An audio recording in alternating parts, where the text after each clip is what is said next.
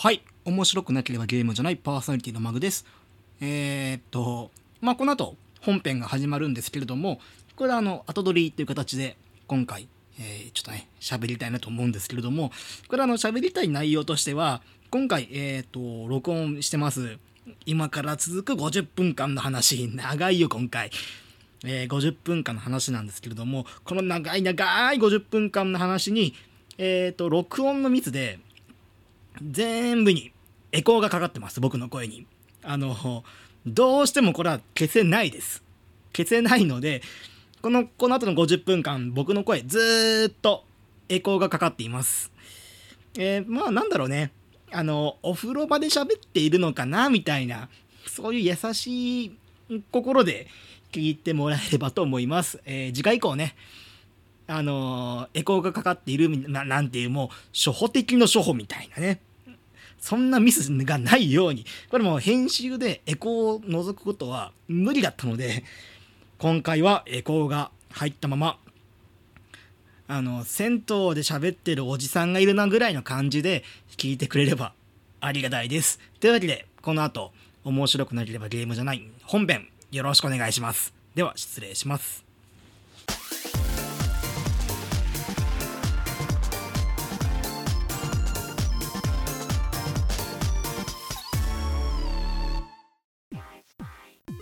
首長いやつ大体キリンはいどうも。えー、面白くなければゲームじゃない。パーソナリティのマグです。本日もよろしくお願いしますと。いうことでまあねあの首長いやつっていうのはさ、大体キリンか、えー、アフリカに住んでいる首長族の方々。あの首にねあの子供の時から鉄のね輪っかみたいのをつけてあの首が長ければ長いほどあのー、美人の象徴だよみたいなそういう部族があるんですけれども、まあ、そういうところで住んでる人もしくはキリンさんが、えーまあ、だいたい首長いやつみたいなこういうわけで、えー、2月から半年間34567とね、えー、まあ半年ちょっとぐらい、まあ、56か月ぐらいかな、えーと、この沈黙を貫いてきました。面白くなければゲームじゃない。えーとね、まあ、2月まあまああの時寒かったですわ、えーまあ、2月なんでね寒いのは当たり前なんですけれども。あの時からえー、っと56か月間まあちょっとね、まあ、いつの間にか56か月経っていてちょっとね充電しすぎちゃったかなみたいな本当はね5月ぐらいにあ最近録音やってないなポッドキャストやってないなラジオ撮ってないなと思ってねえーまあ、もうそろそろ休憩期間も終わりでじゃあ今からまたポッドキャストやり始めようかと思ったらまあね充電のしすぎでこの炭酸電池ことマグさんがあの過充電で液漏れを起こしておりまして見れなかった？あのゲームボーイとかにあの押し入れの中にしまいっぱなしのゲームボーイ見たら、えー、電源つけなつかなくてであの炭酸電池見てみたらえー、液漏れするみたいな。それから今の僕。で液漏れしちゃったんでまあ67月もちょっとのんびりしよっかなみたいな感じでございます、えー、面白くなければゲームじゃないパーソナリティのマグです、えー、本日もよろしくお願いしますということで、まあ、今回またねあのリハビリなんですよ。あのー、ポッドキャストの。前回もねそんなこと言ってる気がする。前回2月の時もあの今回はリハビリだからって言いながらえー、っと地元にあるラーメン屋さんのお話をしたのかな、うん、たまにねこのポッドキャストが本当にゲーム系のポッドキャストなのかなっていうのをねたまにねその思っちゃうんですよ。なんで今回はそれを払拭するために新しいゲームの話をしません、えー、今日はね、えー、先週月曜日火曜日水曜日に、えー、私一人で旅行に行ってきたのでそのお話をしようと思います。まああの過充電しすぎて液漏れしちゃったんでちょっとまあ休憩がてら温泉に行ってきましたよって話をしようと思いますと。もともとねえー、っと567日かな？違うな、えー、まあ月火水曜日と先週行ってきたんですけれどもどこに行ってきたか。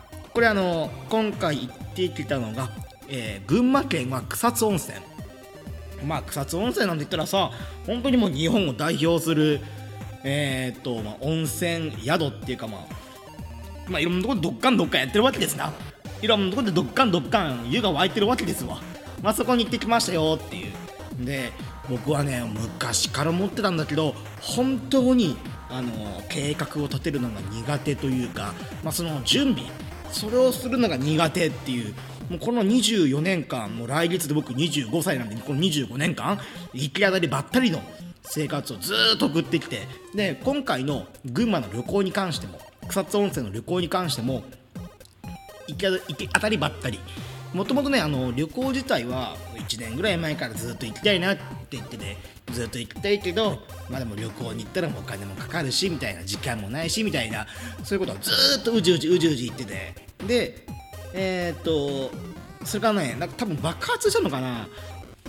先週の月曜日火曜日水曜日にその、まあ、群馬2泊3日、まあ、温泉旅行に行ってきたんですけれどもあの宿を取ったのがその前日日曜日。日曜日にあそうだ温泉行こうみたいな。はあどこ行こうかな。温泉地熱海かな。それとも草津温泉かなって。でも熱海だったらもしかしたらこの時期もチャラついたその、まあ、カップル連れがさ「かたくんここに足湯が湧いてるわ」みたいな「おお湧いてるね」みたいな「かーこんなとこに火山から温泉が湧いてるわ」みたいな「おお今日はお前と一緒に俺の温泉を爆発するぞ」みたいな。そういう会話をさ両隣で俺足湯使ってる中されたらたまったもんじゃねえなと思って。あのー、僕はね一人で温泉旅行行ってるのに左右には幸せそうなカップルがいたらこれまた困るっていう。で熱海なんていうのはあの神奈川県にあるのででえー、っとそんなにねアクセスも悪いわけじゃないんです確か。熱海温泉って。多分電車1本ですって行っちゃうんですよね。あのー新幹線使わなくてもなんか特急1本ですって言ってて。で、えーと、熱海温泉っていうのはもうなんだろうな。熱海の近くにもてか同じ神奈川県内なんで横浜とか、まあ、いろんなさ、えーと、観光スポットがあるわけで。そうするとさどうしても、あのー、絶対カップルが多いはずなんだよ。これもう僕の偏見だけど絶対カップルが多い。そんなとこ拙者は行きたくないでござるって。このクソオタクはカップルが近くにいると死んじゃうでござるよみたいな。こと思った結果群馬県草津温泉。で、まあ、前日の予約なんでどうしようかなと思って。えー、っと高かったらどうしようみたいな。1泊2日。でもさ群馬って群馬の草津温泉まで特急と,、えー、っとバス使って片道2時間半から3時間かかるんですよ。で僕ん家から2時間半から3時間かかる中で1泊2日にするとえー、っともうほとんどが移動時間になっちゃうと。それが嫌だからどうしようかなと思ってたらえー、っとホテルの予約サイト見てみると、まあ、この時期、まあ、先週の月火水なんて、まあ、学生は夏休みじゃないし社会人ももちろん夏休みじゃないっていう状況なんであのー、直前割引っていうのが聞いてて。これね食事とかつけちゃうと結構高いんですけど食事つけると2万円の宿。で、えーと、つけなければ多分1泊1万3000円ぐらいかな。素泊まりで。それが60パーオフとか70 60パーオフかな？ぐらいになってて1泊8000円になっていてこれは安いぞと思って。これも調子乗ってせっかくこんな3時間もかけてさあの群馬の草津温泉行くんであればもう思い切って2泊3日行っちゃおうと思って。で、えーと、ホテルサイトでしかもほあの旅行に行く前日に1泊2日にしようかな2泊3日にしようかなって悩んでるっていう状況がそもそもその計画性を立てていない証拠だと思うんだけれどもえー、まあ、2泊3日で行っちゃいと思ってもう俺はもうずっと温泉に使ってもうふやけて帰ろうと思って。で2泊3日で応募っていうかまあ予約してでも8000円が1万6000円ですね2泊3日で。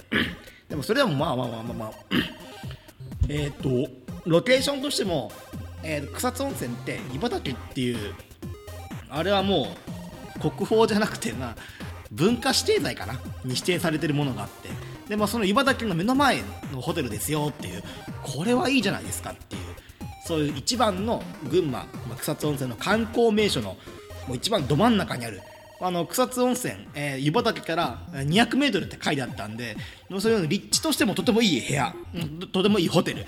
それをもう8000円取れたっていうこの幸せ。でまあ急いであの旅行行く準備してで、えー、月曜日。まあ月曜日になったんでまあ特急乗ってでバス乗り継いでえっ、ー、とね朝の9時ぐらいかな。朝の9時の特急に乗って結局着いたのが14時かな？あ違うわ。朝10時の特急に乗って上野発の特急に乗ってで草津温泉着いたのが14時過ぎ。結構時間かかるね。ただまあここまであのここまでっていうか上野駅から草津温泉まで5000円なんですよね。料金として。安い。往復で1万円。洋服1万円とあとあの2泊3日で1万6000円ここまで2万6000円。うんどうだろう。でもまあまあまあ、まあ、せっかくだからね。せっかく一人旅なんだからそのぐらいお金使ったとしても全然ねあのバチラで当たりはございませんと思いながら。でまああの草津温泉まあいわゆる温泉街。で、まあ、各ホテルとかあとはまあえーと、温泉の施設があるのであのね入り自分で入りきれないぐらいの温泉施設があると。なんで2泊3日の中でも自分で、えーと、選んで入らないとこれ多分時間もったいないっていうかうまくね草津を満喫できないなと思って。でまず僕一番最初目つけたのが、え、サインの河原露天風呂っていう露天風呂。この露天風呂どういう露天風呂かっていうとあの内湯がなくて本当にも露天風呂しかありませんと。あの体を洗う場所もありません。本当にもう露天風呂しかありませんっていうところにまずそこに行こうと思って。でこの露天風呂えー、っとねめちゃくちゃでかいんですよ。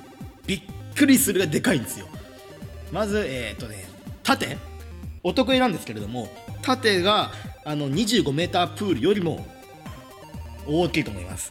あのー、僕最近プールにねよく行くんでまあなんとなくプールの大きさっていうのは分かるんですけれども、まあ、25m プールよりもなんとなく大きいなってイメージ。で横は多分あれはもう 6m7m ぐらい。なんで縦 25m かける横 6m7m ぐらいの大きな露天風呂。まずそこに行こうと。こんな贅沢なことあれないじゃないですかもう。例えば都内でも、えー、っとまあ温泉施設っていうかまあスーパー銭湯みたいなところとかたまにま銭湯でも露天風呂あるところあると思うんですけれどももう銭湯の露天風呂なんて3人入ればもうぎゅうぎゅう詰めみたいなところがまあこの観光客も一番少ないシーズン。このシーズンに行ったらこの 25m×5m6m 横 5m6m ぐらいの温泉ここに3人しかいないっていう3人の客でこの贅沢に露天風呂を使うっていうこれは最高だなと思って。で、まあ、露天風呂使って気持ちいいなっていう。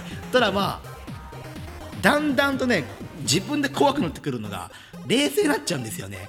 ここまで1万6000 1万2万6000使ってるようになって、まあ、温泉1個入るのにだいたい600円から1000円かかると。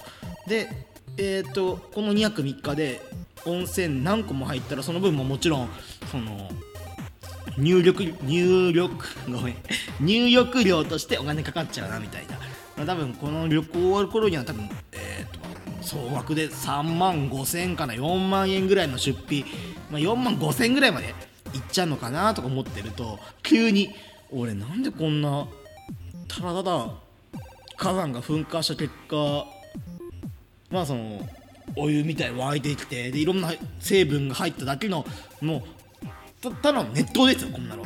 この熱湯に対してこんなありがたみを持って使ってるのかなっていうのをたまにねたまに本当にたまにそりゃそうだよ。25m×5m6m の大きな露天風呂に客が3人しかいなかったら冷静にもなるよ。俺ここまで5時間かけてきたんだよな。うん。冷静にもなるよそんなの。でまああんまりねあの 多分露天風呂ずっと使ってるとあのー、ダメになっちゃうと思って。まあすぐ、まあ、1時間ぐらいかな。まあのんびりして上がって。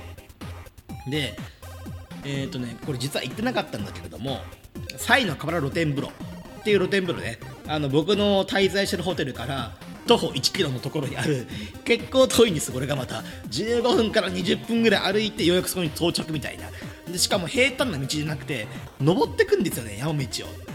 まああのもちろん舗装されてるんで山道といってもそんなまあまただ長い上り坂をずっと上がっていくんですけれどもその途中にあのまあもちろんその先頭、まあえー、と温泉宿なんでえっ、と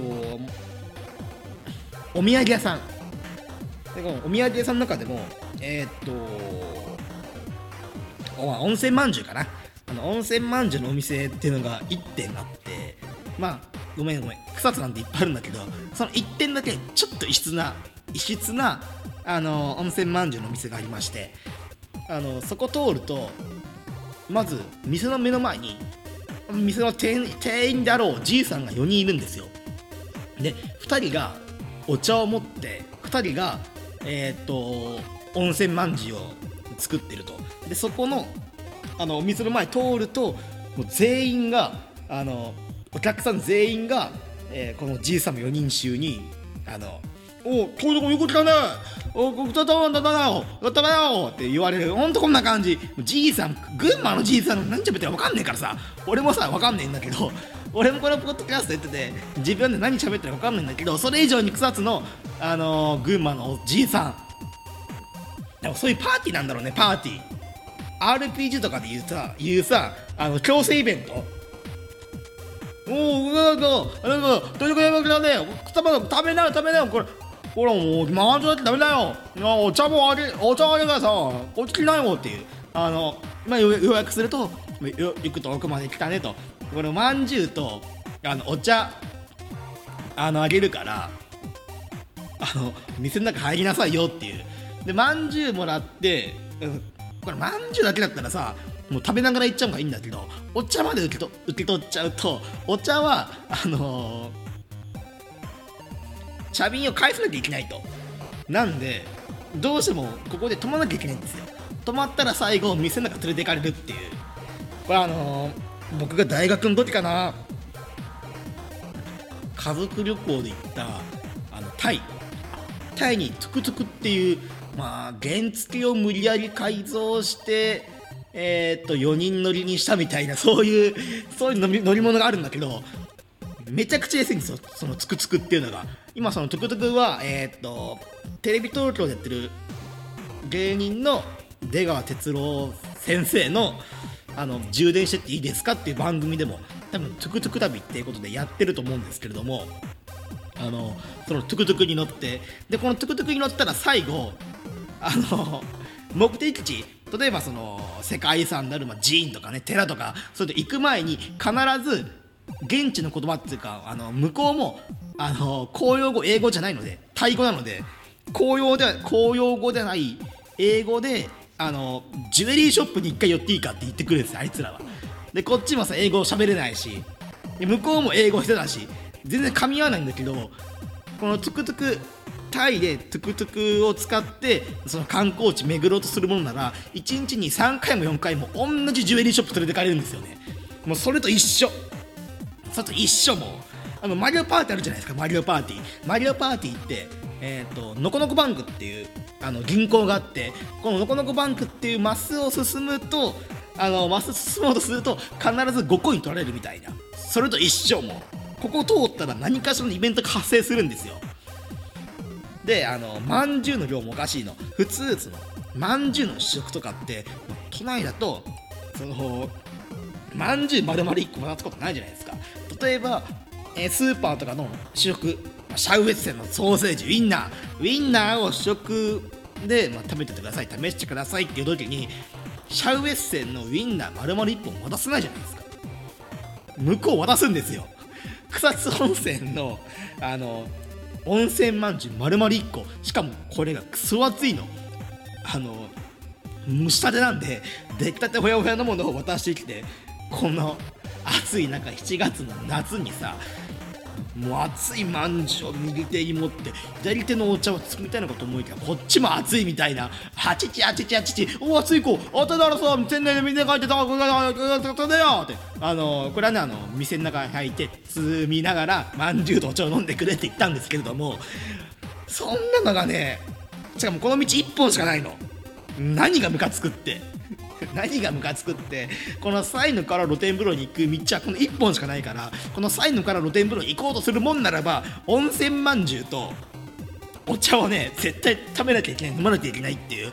しかもこの4人のさじいさんのディフェンス力ってすごくてえー、っとこいつらをかいくぐることは無理だ。しかもあのシーズン的にもオフシーズンの草津温泉でこうオフシーズンにもかかわらず4人常備配置してるってもすごいんだけど絶対捕まんの。こいつらのディフェンス力ったらすごいったらありゃしないっていう。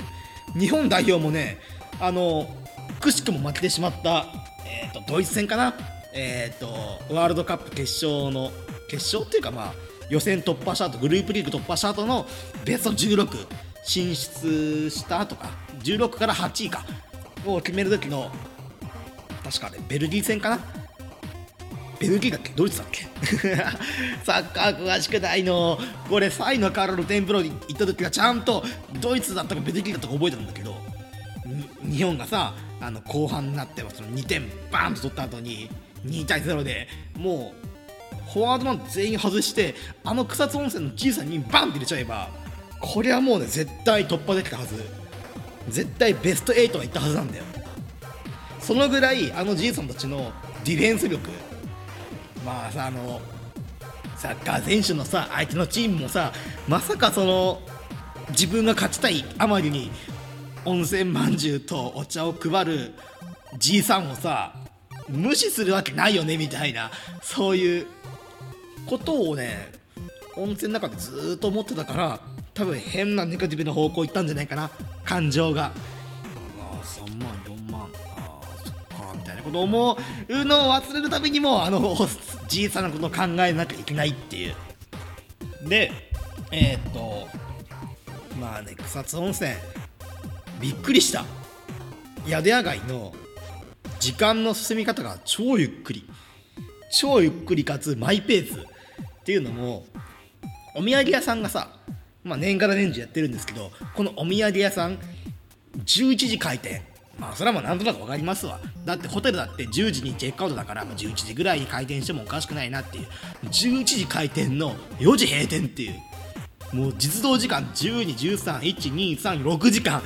いや宿屋街の雑貨店お土産屋さんが6時間で閉まっちゃうの？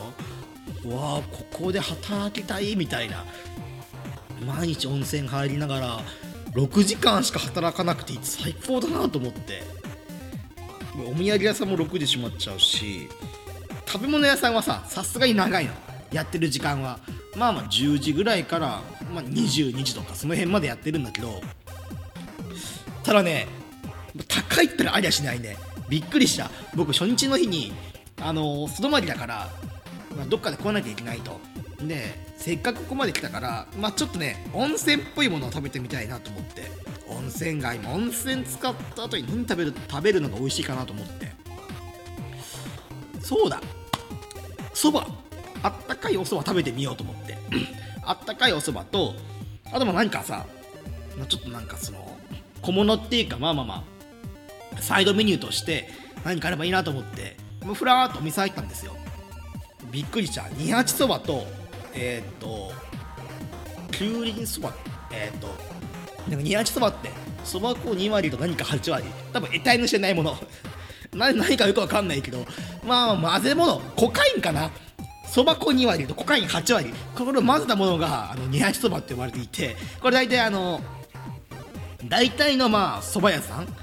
あ、まあ、都内でいうと富士そば、えー、これね微妙なのが実はあの富士そばって関東以外ないらしいんですよこれ僕驚いたことなんですけど、まあ、全国チェーン全国展開して富士そばってあるんだろうなと思ったら富士そばって実は東京にしかないっていうのを最近知ってまあその二八そばっていうのはまあそのそば粉2割コカイン8割を混ぜたそういうそばなんだけれどもこのそばって安いんですよ。まあそば粉が2割しか入ってない。僕コカイン8割入ってるんだけどコカイン8割入ってるんだけどまあそば粉のが高いからまあそば粉2割の方の、まあ、安いそばとあとその九輪そば？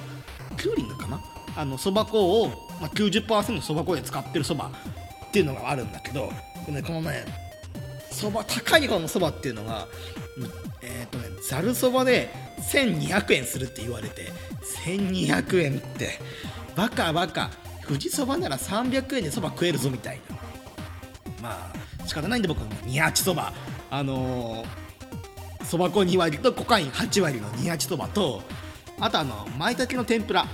これ僕あの漢字忘れて舞茸の天ぷらくださいって言おうとするときに松茸の天ぷらくださいって言っちゃって。いやいやいや。しかもその松茸の天ぷらは980円なのよね。あのー、舞茸の天ぷら980円だと高すぎるなっていうのもあるけど、まあ、松茸の天ぷらが980円松茸って天ぷらにしないとねそもそも。そもそもね。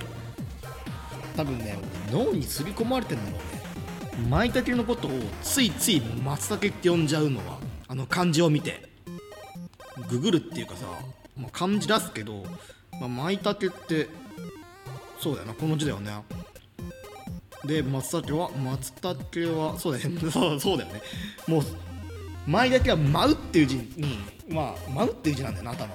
で松茸はあの、まあ、松竹梅の松の部分入ってるんだけど松茸をそもそも食ったこともないのにそんな間違いするなよみたいな。で店員もさ聞き直さなくていいじゃん。あの松茸ですよねあ前だけですよねみたいな。恥ずかしいからさ。あの僕が教養は全くないことがバレちゃうからやめてくんねえかなっていう。そこで舞茸の、まあ、天ぷらとあったかいそばで1500円。それと馬刺しの赤身を食べたかったから馬刺し頼むと980円。この馬刺しがさうまいんだけど凍ったまま提供するのダメだろ。いくらさ頼むやつがいないこのオフシーズンのさ草津温泉でさあの客来ないのは分かるよ。客来ないのは分かるけれどもまさかさ凍ってると思わないじゃん。その馬刺しが。俺もう冷凍されたる、もう固ままだもう固まってある。解凍もされてない。あの馬刺しをさ980円で食べてこれが4切れしかねえの。4切れしかねえ上に凍ったままって何なんだよっていう。まあその1泊目夜ご飯。もうそこでもう2500円ぐらい飛んじゃって。でもまあ唯一ありがたかったのはあののこのこパンクことえー、っとここ通ると絶対にまんじゅう食べなきゃいけないっていうそのまんじゅう屋さん。これあのサイの河原温泉行った行った時に往復で2個食べてるんで僕。でもって言うとこの2泊3日で5個食ってるんですよ。サイの河原温泉なんだかんだでサイの河原温泉ってもうだだっ広い露天風呂が好きだったからなんだかんだであの5個いっちゃうっていう、まあ、3往復してると3往復してるっていうね。であのさすがに6個目3往復してるっていうことはあの6回食べるチャンスがあったんだけど6回目はねさすがに俺もういいやっつって。俺もうお腹いっぱいだからいいよっつって。おかげでまあその僕草津温泉であの温泉まんじゅうばっかり食べてた。無料で。熱い熱いまんじゅうと熱い熱いお茶ね。最終的には俺そこでさすがに俺悪いと思ってあの温泉まんじゅうお土産として買っていったんですけれども温泉まんじゅうお土産で買った後からはすごかったね。そこ通るたびにさ俺さもう買ったからさ試食する義理もないじゃん。もうだってこいつはもう買ったんだからうちうちの商品買ったんだからもう素通りでいいわけさ。こののこのこバンクこのディフェンスの硬いじいさん4人衆をスルーしいいはずなんだけどじいさんが「あこれでこれこれって言われてこれ何て言ったかっていうともうお兄さん好きなまんじゅう取って食っていきなよっていう。なんだそれっていう。しかもまんじゅう5個食べたっていうことはあのもうそこのお店まんじゅう5個600円なんですよ。600円分のもの食ってるんですよただであい食べだかだだだだだだね言う気ねえだろ普通に。あと草津の人そんな喋り方しないしね。ここまでこんなこと言って言ってたけど。でまあ草津温泉行きまして。でなんだろうね。ここういうさ一人旅一人旅するとさなんかその世界観変わりました人生観変わりましたみたいな。これからも私頑張っていきますみたいなことを言うのかなと思ったらそんなことないね。うん。なんだろう。一人で世界旅行行きました。ボランティアやりました、えー、価値観変わりました。俺は俺は日本に帰ってから頑張るぞみたいな。俺は東京戻って頑張るぞっていう気は全くしなかったもう毎日毎日温泉まんじゅう食って。であの正直正直さその味と値段が釣り合わないものを毎日食べて。俺東京戻ってさあの東京戻ってえっ、と富士そば行ったらさえー、そばが350円だと？と思って。そばが350円しかしないのって。ああああああみたいな。なったね。でまあ草津行って何が良かったって肌がスベスベになったぐらいであって他はね本当に時間が止まってたあそこは。あのこのポッドキャスト始めて、まあ、もうそろそろ30分ぐらい経つのか今回。経ってでまあ半年放置してましたごめんなちゃいみたいな。でも旅行の話を聞いてねみたいなことやってたんだけれども僕はあの6月の末に会社辞めて今無職なんですよね。ニート。無職。あだから月火水の3日間で旅行行ったんですよ。だって無職って時間が止まってるから。時間が止まってる無職と時間が止まってる草津温泉。これはもう無職だから行くしかないよねみたいな。ところがあって。でえー、っと無職だから草津温泉行って無職だから草津温泉行ってもうめちゃくちゃだけどね。で草津温泉に行ってであの唯一ね僕心安らいだのが自分が無職であるっていうのを忘れられた。どうしても都内にいるともう毎日さこのクソ暑い中さあのワイシャツ着てなんかもう会社に向かってる人あ何趣味拷問拷問ド M みたいな。そういう人たちがさ毎日いるんだけど、まあ、草津ってそういうそういういないのそういう人が、まあ、商業施設。商業施設でさえもあのー、11時開店16時閉店みたいなそういう環境だから忘れるんだよね自分が無職っていうことを。そこだけありがたかった。この3日間は自分が無職っていう感覚なかったもん。今はね無職だからやばいと思ってる。貯金もねあともう結構やばいみたいな。俺働かないとマジでやべえぞみたいな。ことを思いつつさ。でも昔昔っていうかさあの前職の会社にいたら多分俺また精神的に死んでたんだろうなみたいなことを思っちゃうっていうね。えー、まあ自分に合ってなかったんだろうね。あの社会人が。あの望むことで望できるんであれば一生働かなくて過ごしていきたいよ、うん、なんかの表紙でさ宝くじ4兆円ぐらい当たって一生働かなくていいよって言われたら俺一生働かないと思う。なんか毎日ずっとこういう趣味のポッドキャストやってさあのー、自己顕示欲を満たされていたいと思うよね。あのー、結局なんか自己顕示欲満たされていれば社会で働かなくても大丈夫みたいな。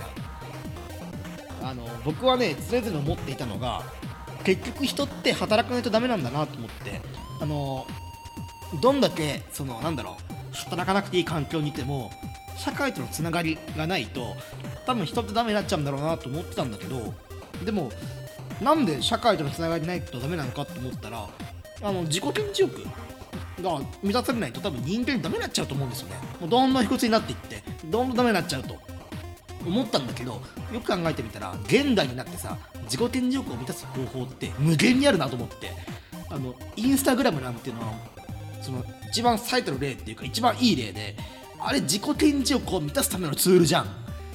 あれ考えた天才だよね天才。ツイッターでもあの、まあ、SNS サイト他にもいろいろあるサイトでも多分インスタグラムが一番自己顕示欲満たしやすいと思う。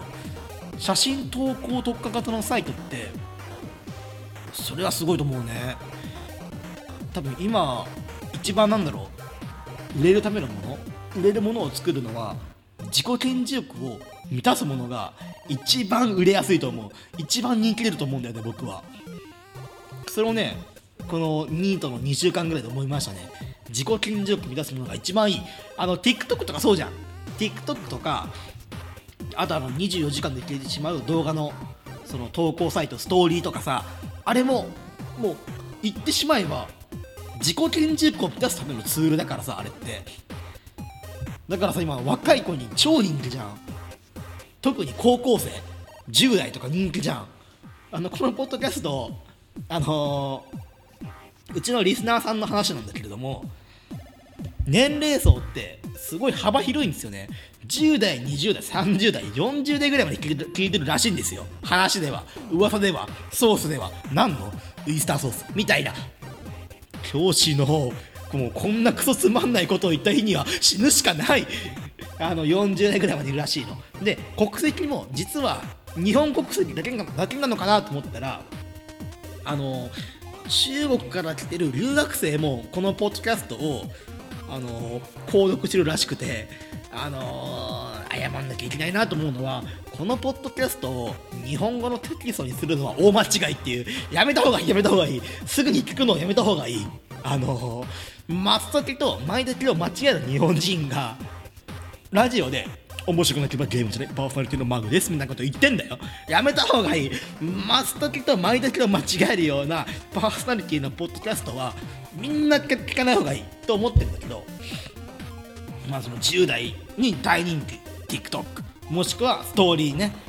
あの40代くらいのリスナーさんにこれは通じるかどうかわからないんだけど でもまあまあ、まあ、分かりやすく言うと自己顕示欲を満たすためのツール、うん、別にこの TikTok ストーリーでなんだろう例えば100万再生されましたみたいなことになってもお金には一にもならないみたいなそういうねあのあそっか自己展示欲の話か。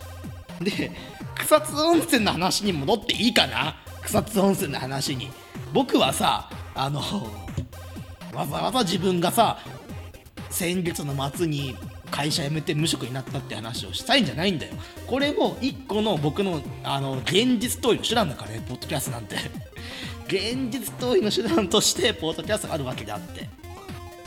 この時間だけは僕はほらあの DJ として スーパー DJ としてさあのポッドキャストを撮れてるわけであって。この時間が終わっちゃうとまたただの無職に戻っちゃうからね。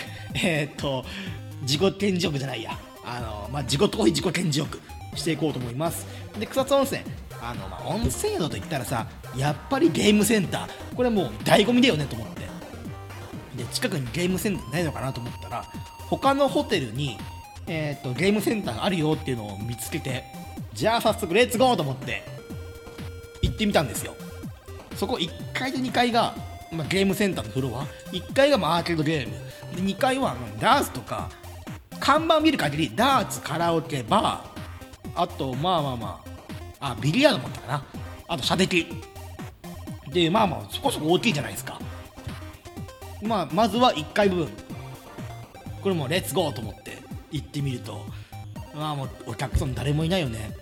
でお客さん誰もいない上にその時結構雨降っててさあのー、この2泊3日の草津温泉の旅行中天候だけは恵まれてなくて常に雨降ったり、まあ、晴れたりみたいな、まあ、まあ、草津温泉っていうのはもう標高 1000m のところにあるんで結構ね天気はコロコロ変わりやすいんですよ、まあ、結構ずっと雨降ってる時間もあれば晴れてる時間もあるみたいな結構まちまちだったんですけれどもあの結構雨降ってて、まあ、外はさ、まあ、雨音の音とで、ね、へゲームセンター1階部分入るとお客さんなんてさ誰もいないんだ。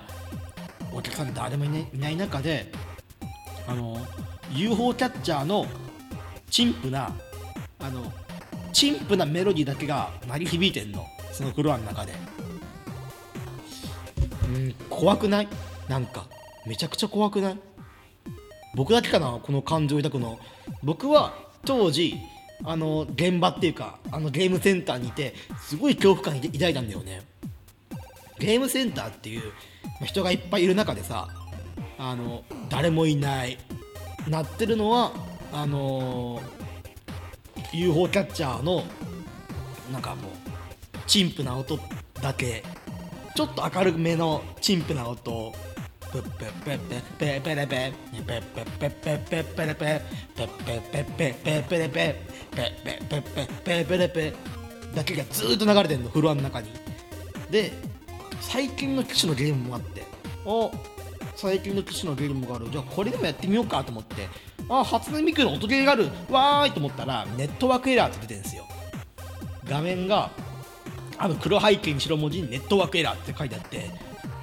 100円出ても反応しないんですよ。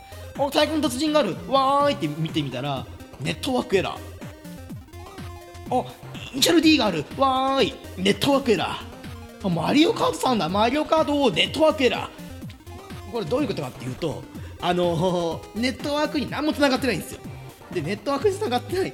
最近の機種ってあのゲームセンターの機種ってネットワークに繋がってないとゲームがプレイできない機種が多いんですよ。これはあのオンライン対戦を主軸にしたゲームだけじゃなくてもうその太鼓の達人みたいな最近のゲームってあのーなんだろう。1年に1回バージョンが上がるみたいな。昔はそのバージョンが上がるたびにそのネットワークっていう機能なかったのであのゲーム会社その作ってる会社にその基盤を取り寄せてその基盤を設置してバージョンを上げるみたいなことをやってたんですけれども最近の機種ってそれがもう全部ネットでその新しいそのバージョンを配布されますみたいなそれ全部やってるんで常にネットワークにつながってないともうゲーム遊べませんみたいなローカルプレイもさせませんみたいなゲーム多くなってんの。でその僕の行った草津のねゲームセンターがもうネットワークから遮断されてていつの間にか。なんでか分かんないのこれが。なんでか分かんないんだけどネットワークに遮断されていてえーっともう遊べない機種が5機種ぐらいあるの。でもうパッパッペッペッペッペレペッペッペッペッペッペペッペッペッペッペッペペッっていう UFO キャッチャーの音だけがこのフロアに響いてるっていうめちゃくちゃ怖いそりゃそりゃ誰もいねえよみたいなであのこれ実は僕動画も撮ってましてあの多分この動画はねあのありますえーっと僕のツイッターの方に初めてなんかこのツイッターをちゃんと使う日が来るかもしれない。P が大文字。PODCST アンダーバー GUME POD アンダーバー CST あんえーごめん。POD アンダーバー C え POD アン。え違う。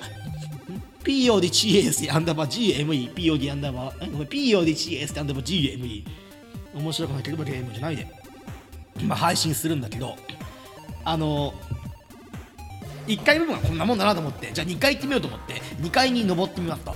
2階に何があるかっていうとえーっとね1人用のあの電話ボックスみたいな電話ボックスの中に、まあ、カラオケの機種があるみたいな人から用のカラオケ3機種。それと,、えーっとダーツ3台。あとはアーケードゲームが23台。で渡り廊下を渡ってあのー渡り廊下を渡ると射的コーナーがあるよみたいな。案内になってるんですよ。でそこ行ってみます。1階と違ってここ電気電気がついてません。まず。まず電気がついてません。真っ暗です。あのそこそこ広いんですけどあとはもうあの外の光だけを頼りに何とかしてくださいみたいな。でしかもさ外雨降ってんじゃん。暗いじゃんめっちゃ怖いの。で、えー奥の方にバーがあるんだけどそのバーも何もないの。もうレジスターが1個あるだけでバーには誰もいない。何も置いてない。机と椅子が乱雑に置かれてある。めちゃくちゃ怖いよ。であのなんだろうね。えっ、と監視カメラだけが動いてるみたいな。でダーツもさえーダーツ3台並びで置いたんだけど1台はオフラインモードで動いてます。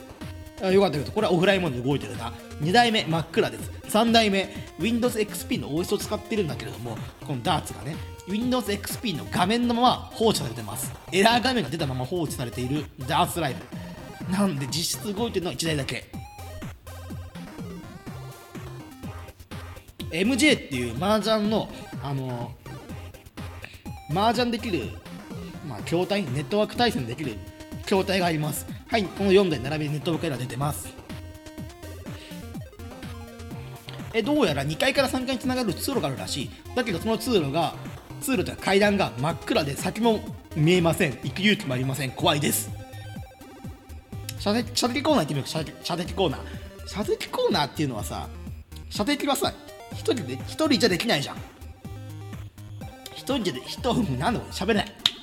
一人じゃできないからあの店員は絶対いると思って射的コーナー行こうとしたら射的コーナーのそのフロアっていうかまあところあの鉄格子がされてあって射的場みたいなところあるんだけど鉄格子されたって入れません。鳴り響いてるのは UFO キャッチャーの音だけです。でここはなんか下水臭いです。トイレが近くなんだけどトイレの下水の匂いがあの上がってきてますもう。なんでめちゃくちゃ臭いです。で一番怖いと思ったのがあのここってホテルのホテルのゲームセンターなんですよ。ホテルのゲームセンターなんで繋がってなきゃいけないんですよホテルと。ホテルとは繋がっていません。外からしか入れ入れない。外からしか入れなくてホテルの中側からはこのゲームセンターに入ることはできません。でもちろんあの僕がその勘違いしてその閉店中なのに勝手に入ったわけじゃないよ。だって電気通ってる。電気通ってるし11時から22時閉店って書いてあるの。じゃあやってるの。だけどこのありさま。めちゃくちゃ怖いよマジで。こんなに怖いゲームセンター入ったの生まれて初めて。そんなゲームセンター世の中なかなかないよ。だって。あの、ね、思い出すだけでもちょっとねあのー、寒気っていうか鳥肌が立ちそうなんですよね。だってあまりにも怖いから。でもちろんその2階部分も部分もお客さん誰もいません。もっと言うと2泊3日で俺3日間このゲームセンターに行ったんですよ。時間があったから。暇だったから。あのこのゲームセンターに誰一人いなかった人が。あのパチンコがあってさパチンコのその当日の大竹カウンターだけは動いててあれ？じゃあこれ誰か入ってるんだなっていうのはなんとなく分かったんですけどでもそれも怖いよねなんかもう。もう暗い部屋の中であの無人のさ筐体がさずっと稼働してるっていう状況怖い。なんだろうこんな表現するのはあんまりあれなあれだと思うんだけどホールアウトの世界でさ急に核兵器が落ちてきて電気だけが通ってる世界って多分あんな感じなんだろうなっていう。もう世界に誰もいなくなっちゃったけどでも電気はあの供給されてる限りはあいつらはずっと動いてるんだなみたいなっていうこと思っちゃったね。それが草津温泉だって一番怖い思い出。あすげえゲーム系ポッドキャストらしくゲームの話題をしている。偉い。それはね俺偉いと思って今。草津温泉の話題でさすがにゲームの話なんてしないよなと思ったら草津温泉のゲームセンターがバリ怖いっていう話がねよかったっていう。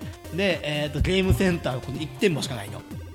で、まあ、他にね射的場とかのスマートボール専門の店とかはあったんだけどちゃんとしてんじゃんそういうとこって。温泉宿として。温泉宿としてちゃんとね運営されてるんでもう半分なんだろう廃墟みたいなゲームセンターはあのねもう最近さゲームセンターなんて数さ年々減ってるじゃん。もう毎年のように、まあ、経営なんとかで、まあ、潰れたりとかして今残ってるのって本当に大手のゲームセンターしか残っていない中でこの時間の止まってる草津温泉で、えー、ゲームセンターが稼働してるっていう状況はめちゃくちゃレアだと思いましたなんであの一度行ってみてほしいですね草津温泉。あの時間止まってるんで。